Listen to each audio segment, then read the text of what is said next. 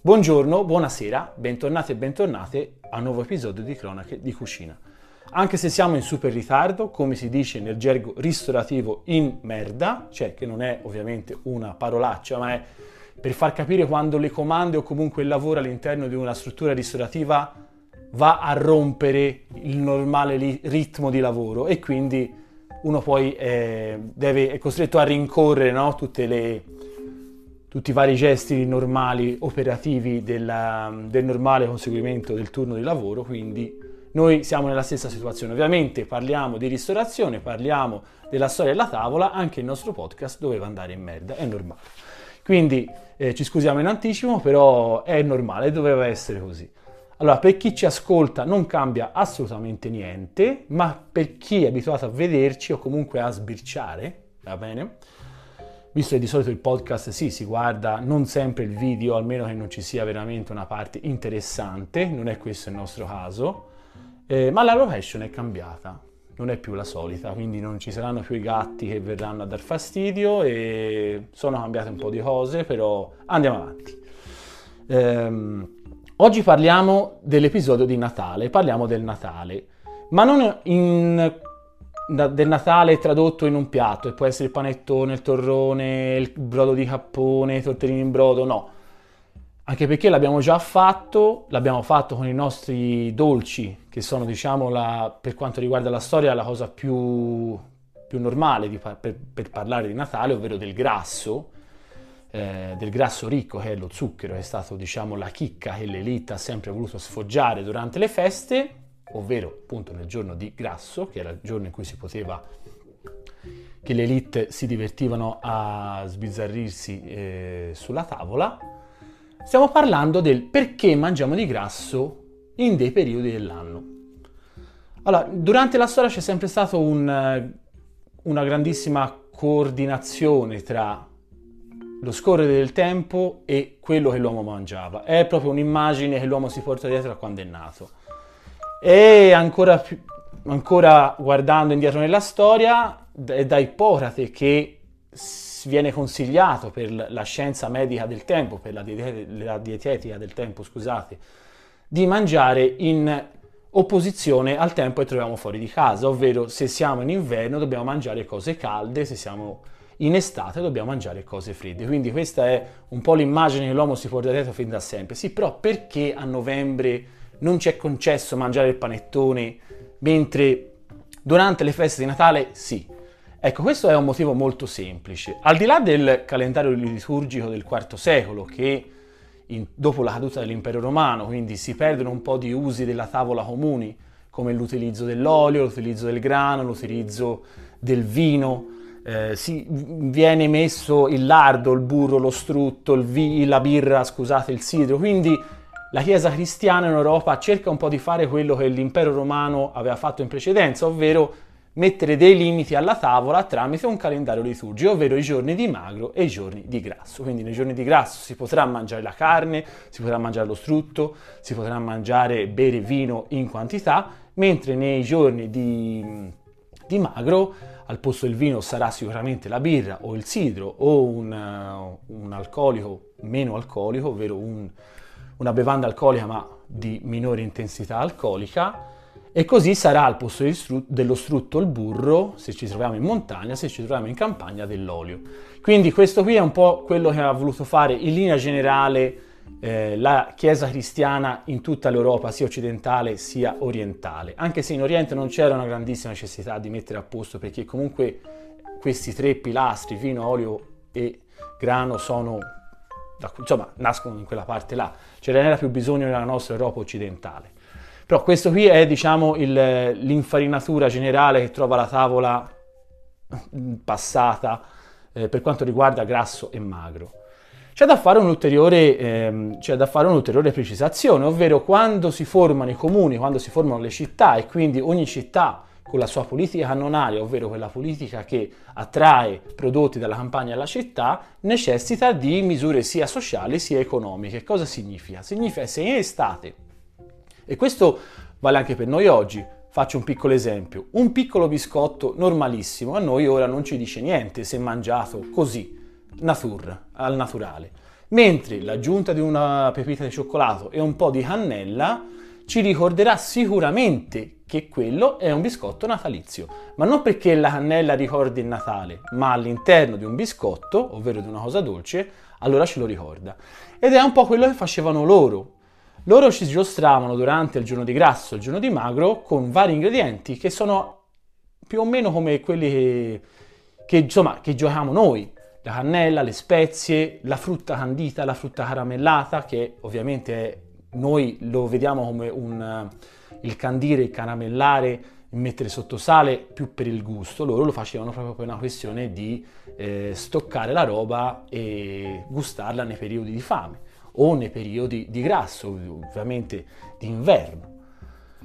Quindi questo succedeva e quindi il trovarsi l'uva passa e la frutta candita nel panettone a noi ci ricorda che è il Natale perché fin dal Medioevo si stoccava l'arancia fresca e l'uva fresca per essere messa sotto zucchero e ritirata fuori in vari piatti, che poteva essere la lasagna, poteva essere un tortello, poteva essere uno gnocco, poteva essere uno stufato, poteva essere una polenta, poteva essere un macco, che sono quelle zuppe dove appunto si ammacca, si schiaccia nel pestello il, ehm, il chicco secco che sia di un legume o di un cereale per poi allungarlo con l'acqua o il latte a seconda anche lì del periodo di magro e di grasso, e quindi c'era proprio una condizione sociale, ovvero appunto questa, eh, mettere da parte un alimento per poi ricordarcene quando, quando, per esempio a Natale, quindi l'uso di una, di una spezia particolare, l'uso del candito, l'uso dell'uva passa più dobbiamo eh, fare un dualismo con un'altra dinamica, ovvero la dinamica economica sociale, quindi non soltanto il mezzo di dire il panettone si mangia a Natale perché sennò nessuno se lo mangia fuori. C'è proprio anche una questione economica, ovvero quando si macella quell'animale, per dire il maiale si, si macella ad inverno proprio perché eh, il maiale è più grasso in quel periodo e quindi quando si mangia si degusterà per, ehm, per, per, il San, per, il giorno di Sant'Antonio. Quindi per il giorno di Sant'Antonio si va a macellare il maiale e lo si degusterà in quel momento lì. Così accade con l'agnello. L'agnello, qual è il periodo migliore per degustare l'agnello? La primavera e quindi quando lo si mangerà, ovviamente essendo in Europa occidentale cristiana, con l'avvento di un calendario liturgico che mette e mira a imporre delle regole alimentari sulla tavola, lo si mangia a Pasqua. Quindi dobbiamo fare sempre questo dualismo di una cosa sociale e di una cosa economica. Quindi io spero di essere stato abbastanza chiaro. Il discorso su cui voglio io mettere la, il punto, il fermo in questo episodio è riscoprire un piatto che a noi ora mangiamo in modo completamente diverso, ma che all'epoca non rappresentava di sé per sé una cosa natalizia, ma ovviamente, come dicevamo prima, l'utilizzo di determinati alimenti, elementi e alimenti eh, in un periodo di abbondanza veniva poi rimesso su questo piatto, su questa pietanza, per ricordarci che era un periodo di grasso, che era Natale.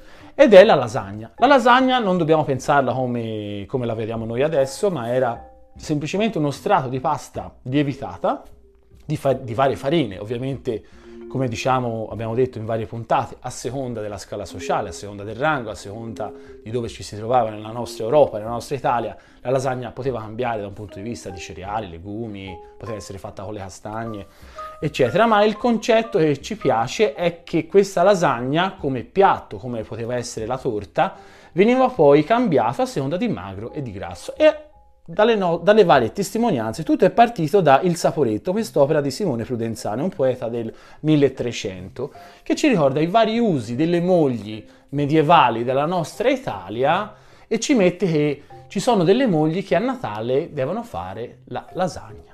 Quindi ovviamente non sarà una lasagna di ragù, sarà più una lasagna con una spezia, delle mele caramellate, un pochino di uva passa ed è la stessa lasagna che si mangia eh, nel monastero di Santa Teresa nel 1360. Eh, ovviamente questo si viene, a, si viene, a, scoprire tramite le liste della spesa. Eh, quindi poi cosa succede? Succede che se siamo in un periodo di magro, allora la nostra lasagna sarà bollita in un, in un brodo vegetale, come ci racconta il lucchese Giovanni Sercampi. nel 1400 in una sua testimonianza ci dice che nel periodo di Magro la lasagna a Lucca viene mangiata bollita in un brodo vegetale, poi ovviamente fatta cuocere anche abbastanza una mezz'oretta, tirata su, incasciata bene, ovvero cosparsa di formaggio, e quello si può mangiare nel periodo di magro, e messa a fondere accanto al fuoco. Quindi anche questa, anche se si tratta di una ricetta di magro, ma è molto natalizia, molto gra- cioè molto diciamo fondente come, come ci richiama il periodo. Ancora, un'altra, um, un'altra testimonianza nel Liber di Coquina, uno dei massimi libri eh, dell'Europa occidentale che è scritto da l'anonimo meridionale, che è una persona appunto anonima, dice la parola, però ovviamente, eh, ovviamente siamo nella corte angioina di Napoli e quindi ci parla anche, anch'esso in un periodo di grasso di una lasagna cotta nel brodo di cappone. Quindi questa qui ci fa, ci fa asserire che siamo in un periodo di grasso, quindi un, brodo di carne, e quindi anche il brodo di cappone ce lo ritroviamo nella nostra tradizione nel brodo dei tortellini, forse anche per tradizione medievale, può darsi, può essere. Eh, nonostante non dobbiamo scordarci che la tavola dell'uomo ha sempre delle immagini prestabilite. Comunque questo è un buonissimo spunto eh, per la questione dei tortellini in brodo, il brodo di cappone. Un'altra testimonianza della lasagna ce la dà Sabatino degli Arienti, che è, eh, l'abbiamo nominato autore della, di una delle novelle che abbiamo discusso nello scorso episodio, ci racconta l'abate San Proculo che mangia la sua lasagna di, di magro, ma siccome la mangia così velocemente e così ardentemente, ha tanta fame, la mangia al cucchiaio e va a finire e si scotta tutta la bocca. Questo per punizione di non aver avuto la pazienza di aspettare la lasagna nel periodo di penitenza. Di mago siamo comunque in un convento, quindi... Piccola cosa che tengo a precisare sul fatto della pasta, del, della lasagna in questo caso, è che viene fatto con la pasta. La pasta piccola, ehm, cioè piccola, in realtà è uno dei più grandi miti da sfatare sulla tavola, non la porta San, pa- eh, sì, San Paolo non la porta Marco Polo nel suo milione, non la porta eh, Marco Polo, non è l'andare in Cina e ci porta a noi la pasta, la portano gli arabi, la portano dalla Persia e si chiama Entriglia inizialmente. Quindi già dei geografi eh, arabi del XII secolo, viene in mente Idriso, ci parla di questa Entriglia siciliana, poi successivamente nel 1300 allora si incomincia a parlare di maccheroni, ovvero di tutta la, la vasta di gamma, gamma, di pasta che il sud Italia, specialmente la Sicilia, ha in quell'epoca. L'essiccazione non è altro che un'altra tecnica araba che gli arabi insegnano alle siciliane per seccare i maccheroni. Quindi non è il nostro Marco Polo che ce la porta. No, questo è importante perché tutte le volte è un luogo comune che viene sempre, che viene sempre insomma, eh, scambiato, quando in realtà è un, un piatto persiano, viene portato dai, dai, nostri grandissimi commercianti arabi come le spezie e quindi i nostri siciliani cominciano a lavorarlo per poi diventare un, un dominio pubblico di tutta l'Italia medievale. Quindi se vogliamo fare un Natale medievale possiamo riscoprire una di queste lasagne. A me, sinceramente, proprio per il discorso che si diceva prima di una questione economica, una questione sociale, eh, il fatto che il panettone fuori dal Natale non viene riconosciuto come prodotto, proprio non esiste, cioè questa è la cosa a cui dobbiamo porre attenzione. Il panettone non, non è panettone, non ha identità de, fuori da quella parentesi natalizia. Quindi e questo è proprio la, eh, questo dualismo che vi era nella società medievale del tempo proprio da un punto di vista sociale, da un punto di vista economico. Quindi cosa succede? Succede che, secondo me, la, la lasagna del monastero di Santa Trinita del 1360, ovvero questa lasagna fritta, prima lievitata, poi fritta, se era il periodo giusto magari un po' di zucchero sopra, se no il miele, con una mela saltata, una mela caramellata, la nostra cannella o il nostro pepe o la nostra anice, le varie spezie, poteva essere anche un po' di zenzero, eh, con l'aggiunta di uva passa. Quindi questa qui è la lasagna. Vedete come poi il gusto nel Medioevo era molto, molto di facile mix, ok? Quindi non è tanto il... per dire, anche oggi molto simile è il panettone dolce e il panettone gastronomico. Vedete come nei grandissimi periodi di grasso, come il Natale, quindi una delle feste magari sicuramente più grasse della storia dell'uomo, si ritrova ovviamente tutti questi piccoli, eh, tutti questi piccoli feticci medievali della tavola che contava. Quindi, insomma, tutti questi estratti sono sempre dovuti al, alla tavola elitaria, come il voler mangiare.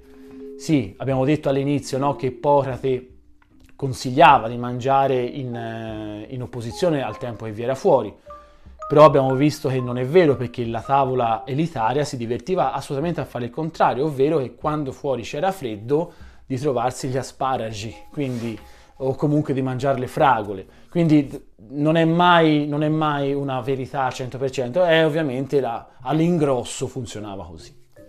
Quindi detto questo io andrei a rimarcare il punto della, della, convivia, della convivialità del Natale con questa piccola novella, con questo piccolo estratto di Stephen Locke, Il nuovo cibo, ed è, si trova all'interno della piccola guida tascabile alla gastronomia non convenzionale in lettura ed è, ve lo consiglio perché è veramente eh, bellino e veramente anche delle volte anche satirico, ovvero come applicare l'arte della buona cucina a scopi alternativi. Quindi questo, questa piccola manuale gastronomico abbina sempre una, una novellina a una ricetta. Quindi questo video è semplicemente per farvi capire quanto è importante all'interno di Natale non tanto i piatti che si mangiano, ma la convivialità, il grasso, il stare insieme, il divertirsi, il far casino, eh, il condividere la tavola insieme. Quindi, il nuovo cibo. Dalle ultime notizie della Gazzetta di oggi, apprendendo il professor Plumb dell'Università di Chicago, ha appena inventato una formula altamente concentrata di cibo tutti i nutrienti essenziali sono condensati sotto forma di pastiglie, ciascuna delle quali contiene una quantità di nutrimento da 100 a 200 volte superiore a quella presente in 28 grammi di un comune prodotto alimentare. Diluite con acqua, queste pastiglie costituiranno tutto il necessario per il sostentamento. Il professore pregusta fiducioso di rivoluzionare l'attuale sistema alimentare. Ora, una cosa del genere potrebbe avere il suo perché, tuttavia avrà al contempo anche risvolti sfavorevoli. Nel roseo futuro prospettato al professor Plumb possiamo facilmente immaginare inconvenienti simili a quello che segue. Quindi ora arriva il nocciolo della questione molto carina. La ridente famigliola era riunita attorno al tavolo da pranzo. La mensa era sontuosamente imbandita, con un piatto fondo di fronte a ciascuno dei bimbi raggianti, un catino di acqua calda dinanzi alla madre radiosa e, a capotavola, il cenone di Natale della famiglia Felice, premurosamente coperto da un ditale e adagiato su una fish da poker. I, trepidan- I, trepidanti sussurri dei piccoli di casa si azzittirono di colpo quando il padre, alzandosi dalla sedia, sollevò il ditale e scoprì sulla fish davanti a lui una minuscola pillola di nutrimento concentrato. Il tacchino natalizio, la salsa di mirtilli, il pudding, la torta ripiena di frutta secca, era tutto lì. Vedete ora, scusate se interrompo, però il tacchino natalizio, la salsa di mirtilli, la torta ripiena di frutta secca, questi sono tutti piatti medievalissimi. Quindi vedete come dicevamo prima, nel Natale ci si butta veramente il nuprus ultra della tavola elitaria del tempo. L'inizio. Il tacchino natalizio, la salsa di mirtilli, il pudding, la torta ripiena di frutta secca, era tutto lì, addensato in questa pillolina, in attesa solo di espandersi. Allora il padre, facendo una profonda riverenza e rivolgendo uno sguardo devoto ora alla pillola, ora al cielo, intonò una benedizione. In quel momento la madre lanciò un urlo angosciato. Oh Harry, presto, il bambino ha rubato la pillola. Agghiacciante verità. Il caro piccolo Gustavo Adolfo, il pargoletto dai capelli dorati, aveva afferrato l'intero cenone delle fisce e l'aveva ingo- ingoi- ingoiato. Più di, cinque, di, di 158 kg di nutrimento concentrato sprofondarono nell'esofago dell'incauto bambino. Batteteli la schiena, gridò la madre forte. Dateli dell'acqua. L'idea fu fatale. A contatto con la pillola l'acqua ne scatenò l'espansione, si udì un rimbombo sordo e un terribile boato. Gustavo Adolfo esplose in brandelli. E quando ricomposero il corpicino, le labbra del piccolo erano dischiuse nel sorriso trionfante di un bambino che si era divorato 13 cenoni di Natale. Ecco, con questo io vorrei farvi capire che non è tanto che l'uomo si è messo a tavola a Natale o comunque si è messo a tavola nei giorni di grasso per soddisfare la fame. Questo ormai è una cosa, è una cosa che non ci crede più nessuno si va a tavola per godere, proprio per questo, il Natale è proprio questo, stare insieme, eh, ridere, scherzare, esagerare, bere, mangiare. È un periodo di grasso.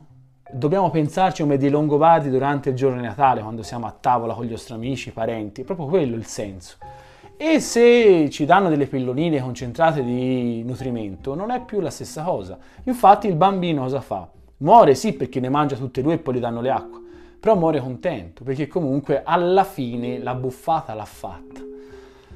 Quindi no, questo era molto carino da dividere con voi. Ora io non vorrei dilungarmi troppo, però mi piaceva l'idea di condividere una ricettina molto semplice con voi che rappresenta non tanto, si torna lì, non tanto l'idea di un piatto natalizio, ma la voglia di condividere, quindi quei piatti che sono molto neutri, per dire mi viene in mente, ne so, un, una sorta di panettone ma senza canditi, che però uno ci abbina la crema di mascarpone, il gelato alla stracciatella, il gelato Bontalenti o una bella salsa alla cioccolata, un vin brûlé, quindi questo deve essere il Natale, no? non tanto ricercare un singolo piatto, ma un piatto che possa poi annetterne altri, no?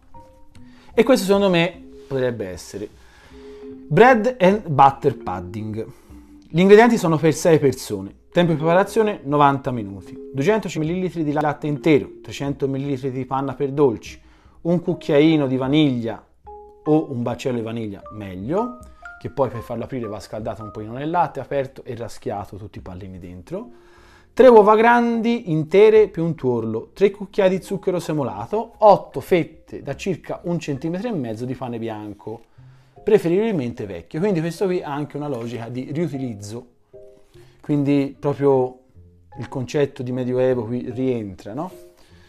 50 g di burro salato, 70 g di uva sultanina, ecco l'uva sultanina di cui parlavamo prima, mezza scorza di limone, due cucchiai di zucchero di canna, cannella quanto basta. Anche la nostra spezia, che è la cannella, ci fa capire che siamo all'interno di un piatto natalizio. Proprio per i discorsi che facevamo prima. Vedete che se adottate questa, questa logica, tutti i piatti di Natale, delle feste, di Pasqua, sono molto più capibili il perché sono fatti in questa maniera. Andiamo alla preparazione. Scaldare il latte, la panna e l'estratto o il baccello. In una casseruola fino a ebollizione. Nel frattempo sbattere le uova e il torlo con lo zucchero semolato. Versare lentamente il latte caldo con la panna e la vaniglia sulle uova e mescolare continuamente fino a ottenere un composto omogeneo. Tagliare le fette di pane avendo cura di eliminare le croste, imborrarlo e tagliarlo in triangoli. Disporre metà delle fette sul fondo di una teglia, anch'essa precedentemente imburrata, in modo che ciascuna fetta sia leggermente sovrapposta all'altra.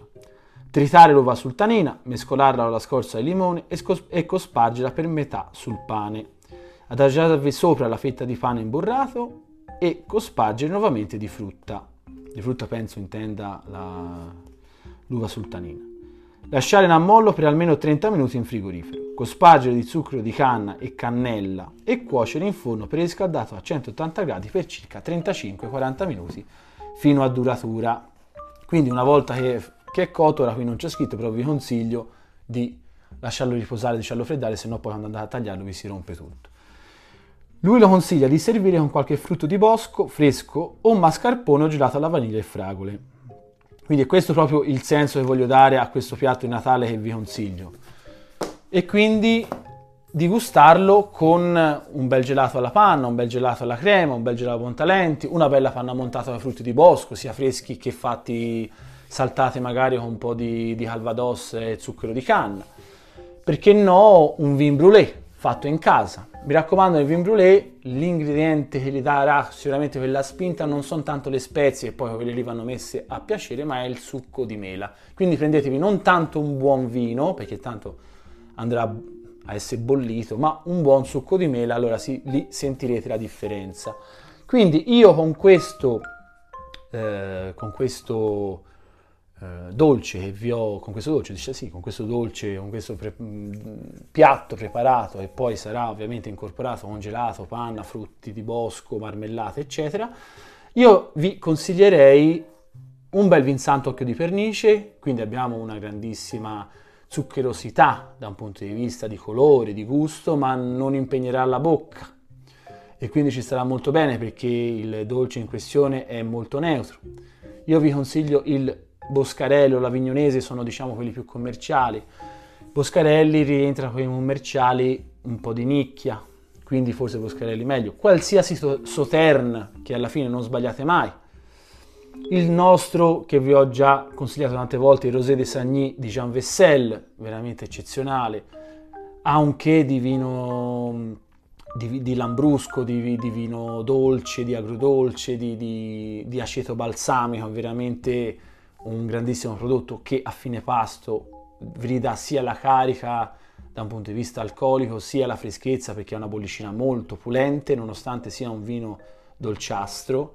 Un bel Riesling tedesco, perché no di qualche anno, che ha una grandissima potenza da un punto di vista eh, dello zucchero, nel senso che sì, lì per lì vi sembrerà molto vellutato, molto soave, molto eh, molto pannoso, quando poi in realtà mo- sul finale è molto corto, non è lungo, non mi impegna la bocca, delle volte può risultare acquoso e quindi sicuramente viene bevuto molto bene con, eh, con magari questo dolce e un, una, una, una panna montata ai frutti di bosco freschi, quindi ecco con qualcosa di non impegnativo va benissimo.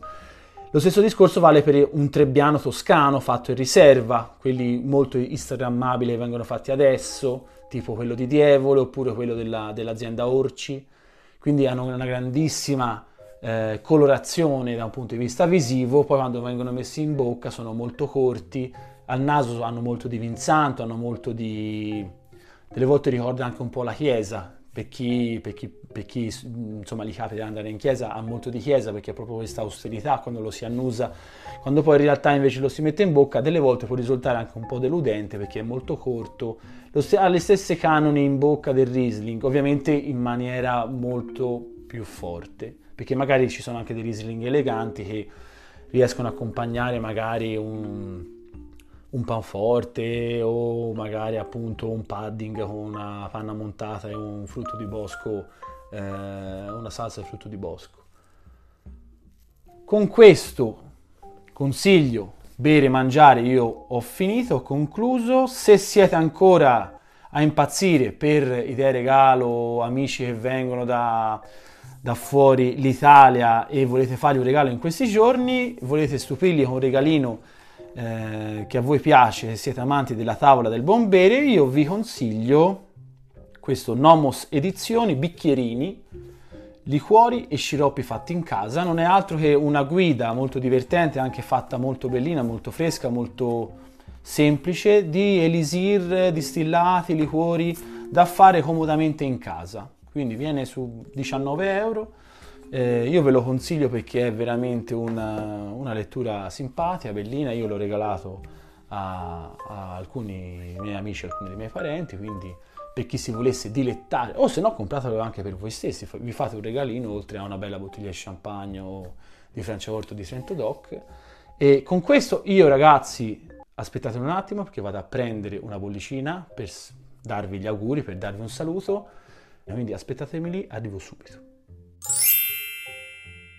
Eccoci qua, questa è la bottiglia in questione, Leggiadro Brut, metodo classico 2021. Eh, siamo in Puglia, Manduria, prodotti di Manduria, sì.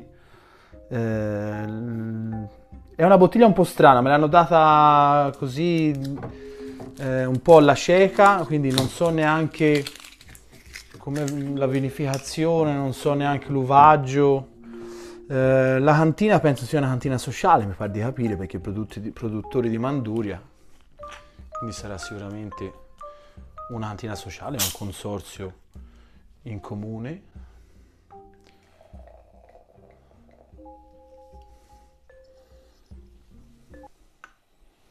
L'idea sia una, una bollicina fresca, semplice, acidina, molto immediata, senza, senza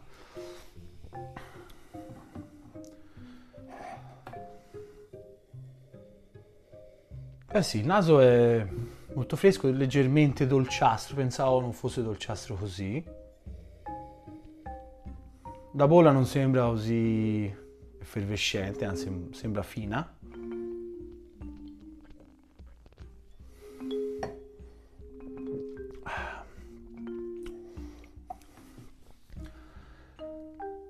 È molto...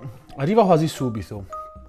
A bendato sembra quasi un sidro, eh, dolce, pensavo fosse più acido, invece è un vino dolce, ricorda molto il moscato, molto, sì, un sidro.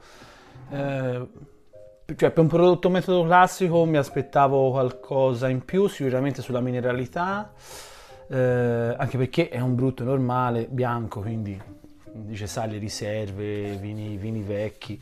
No, è proprio sì, è un, è un, bel balocchino, potrebbe essere un bel balocchino quando uno si mette a giocare a carte o dice la tombola, perché comunque una bollicina tiene sempre un pochino più i toni un pochino più alti e va bene. Auguri, buon Natale, mi raccomando, seguiteci su Spotify, mettete la campanellina, mettete le stelline, seguiteci su YouTube, iscrivetevi al canale e scriveteci, commentateci, fateci sentire cosa volete sentire perché poi alla fine un po' gli argomenti finiscano e quindi noi siamo bravi un po' a reinventarli, eh, però fateci sapere cosa volete sentire. Auguri ragazzi, alla prossima.